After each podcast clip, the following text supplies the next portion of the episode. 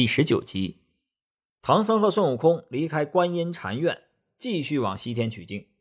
几天后，他们来到一个地方，远远望去就能看见村庄的影子。天色将晚，唐僧师徒就前往庄上投宿。刚走到村口，就看见有一个年轻人拿着伞，背着包，正急忙赶路。孙悟空顺手就扯了他一把，向他打听情况。那个年轻人正忙着赶路。不想与悟空搭讪，无奈被孙悟空扯住不放，只好告诉孙悟空：“这里是高老庄，自己是高太公的家人，因有妖怪霸占了高太公的小女儿，所以高太公啊让自己去请法师捉拿妖怪。”孙悟空听了，告诉他：“我们就是东土大唐来的圣僧，往西天拜佛取经，擅长捉妖除怪的，并让那年轻人带路去捉妖怪。”那年轻人却有一些怀疑，他说：“来了很多法师都不行，你别哄我。”孙悟空说：“保管误不了你，赶紧带我们去吧。”唐僧和孙悟空随着年轻人来到了高太公家门口。那年轻人让唐僧和孙悟空在门口守着，自己先进去向老爷通报。高太公听说是大唐来的和尚，便换了衣服出门迎接，给唐僧作揖。见孙悟空相貌凶恶，便不敢与他作揖。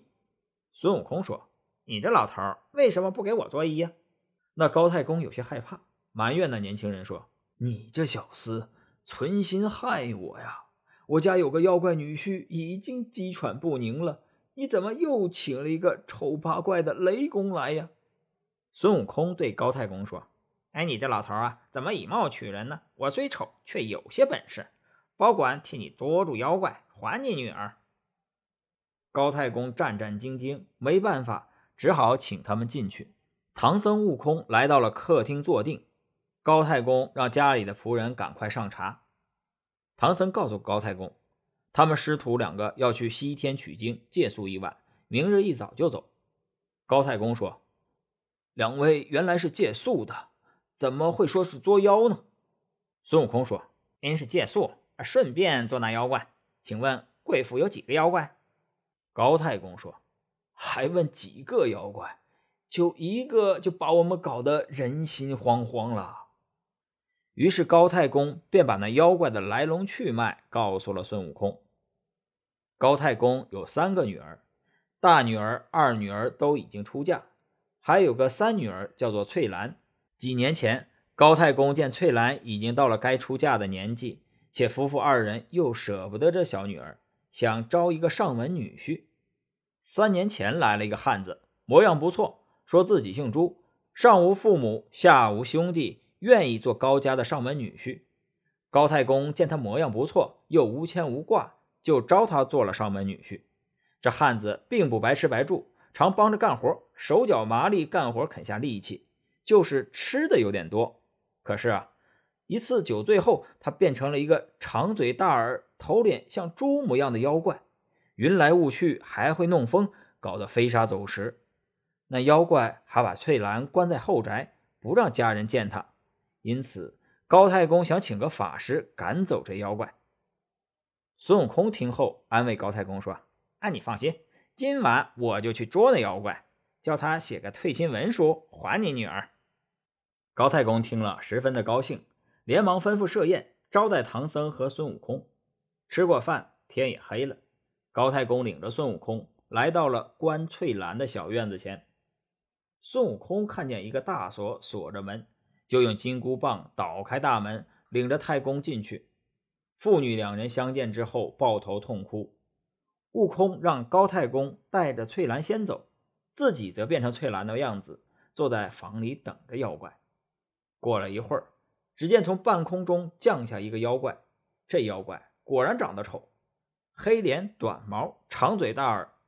悟空心里好笑，也不理他，熄了灯，倒在床上装病，口里哼哼不停。那妖怪进屋后摸到床上，悟空戏弄他，推了他一把，把妖怪摔了一跤。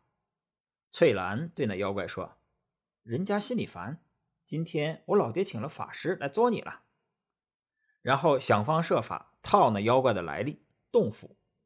那妖怪笑着说：“哦，住在福陵山云栈洞，我有九齿钉耙，还会三十六般变化，还怕那什么法师？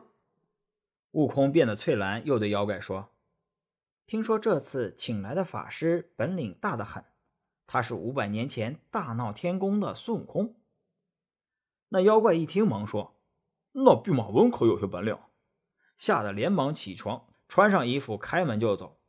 孙悟空上前一把扯住他，现了本相，喝道：“你看看我是谁？”那妖怪吓得挣破了衣服，化成一阵风逃了。孙悟空紧紧追赶，一直追到一座高山上。那妖怪进洞，取出九齿钉耙，反身和孙悟空站在一处，边打边说：“你这弼马温不在花果山玩耍，却来这里坏人家好事。”孙悟空喝道：“你是哪里来的妖怪？怎么知道我老孙的名号？”那妖怪说：“我本是天上的天蓬元帅，因蟠桃会上调戏了嫦娥仙子，结果被贬到人间。不想下界之后错投了猪胎，成了这副模样。”说着朝孙悟空打去。孙悟空连忙掏出金箍棒架住九齿钉耙，一个用力甩开那妖怪，举起金箍棒朝他打过去。两人交战了十几个回合，那妖怪招架不住，化成一阵风回云栈洞去了。孙悟空追到洞府门口，见墙上只留了一个小洞，就隔着洞门叫骂。那妖怪死活不出来，孙悟空就朝着小洞口里面送了一把火进去，要烧了这妖怪的老巢。那妖怪慌忙躲开。孙悟空见天快亮了，驾着云回了高老庄。唐僧正在和高太公聊天，见孙悟空回来，忙关心地问：“具体的情况怎么样？”孙悟空对唐僧说：“那妖怪原来是天上的天蓬元帅下凡，因错投了胎，才变成个野猪的模样，已经被我打得躲到山洞里去了。”接着，孙悟空将自己与那妖怪打斗的经过一一说来。高太公听说孙悟空并没有将那妖怪制服，顿时一惊。想到自己这次捉妖弄出这么大的动静，害怕唐僧师徒离开之后，那妖怪会来报复自己。于是高太公忙上前跪下来求孙悟空一定要把那妖怪捉住。孙悟空顽皮心起，想逗弄高太公，就笑笑说：“人家好歹也是个天神下凡，不如留着他吧。”高太公一听，连连磕头求孙悟空。唐僧心地善良，好生劝慰高太公，也替他向孙悟空说好话。孙悟空休息了一会儿，对高太公说：“你好好招待我师傅，我这次一定把妖怪捉住。”说完，跳上云端，向云栈洞而去。孙悟空来到云栈洞，举起金箍棒，一阵乱打，把两扇门打得粉碎，高声叫道：“妖怪，快出来！”那妖怪正在洞中睡觉，听见门响，十分的恼怒，抓了九齿钉耙就往外面冲，举起钉耙往孙悟空头上砸去。只听“砰”的一声响，火星四射，孙悟空的头没破一点皮儿。那妖怪吓得手麻脚软，见自己打不赢孙悟空，想转身逃走，可是不管往哪儿跑，都会被孙悟空堵个正着。那妖怪恼怒地说：“你不是在花果山吗？怎么会跑到这儿来？”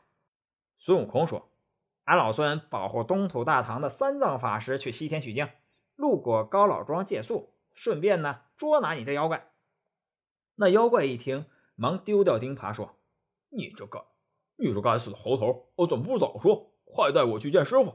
我受观音菩萨劝诫，观音菩萨让我在这等候取经人，随他去西天取经。”孙悟空怕他说谎，拔根毫毛变成绳子捆住他，又放火烧了云栈洞，然后驾着云，拽着那妖怪的猪耳朵，一起往高老庄而去。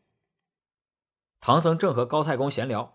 忽然听见家丁禀告说，孙悟空捉了那妖怪，都万分的惊喜。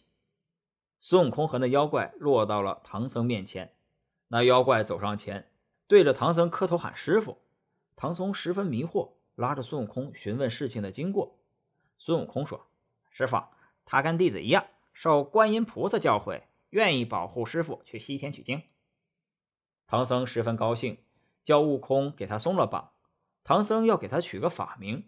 那妖怪说：“菩萨已经给我取了法名，叫朱悟能，我还记了五荤三宴。”唐僧一听，连忙说道：“好，好，你师兄叫悟空，你叫悟能，正好。